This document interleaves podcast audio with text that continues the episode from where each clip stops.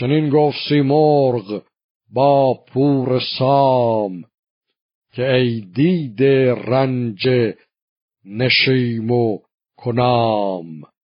تو را پرورنده یکی دایه ام. همت دایه هم نیک سرمایه ام.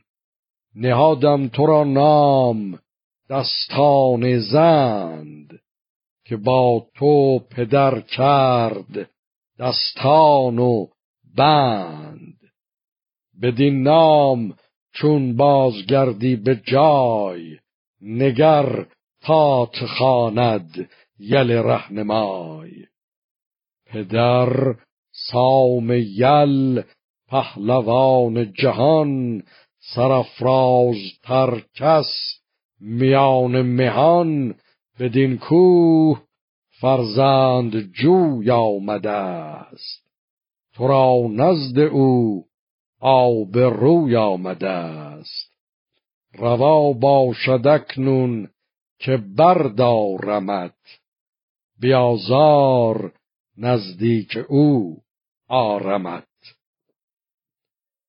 به سیمرغ بنگر که دستان چه گفت؟ که سیر آمدستی همانا ز جفت. نشیم تو فرخندگاه من است.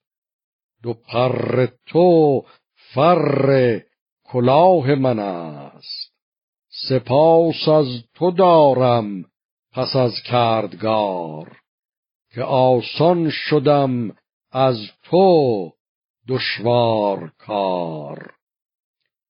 چنین داد پاسخ که گر تخت و گاه ببینی و رسم کیانی کلاه مگر کین نشیمت نیاید به کار.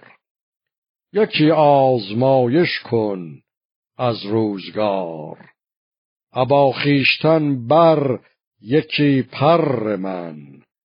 همیشه همی باش با فر من که در زیر پرت به پرورده ام ابا بچگانت برآورده ام گرت هیچ سختی به روی آورند. گر از نیک و بد گفت و گوی آورند. بر آتش برافگن یکی پر من ببینی همان در زمان فر من. همانگه بیایم چو ابر سیاه بیازارت آرم بدین جایگاه.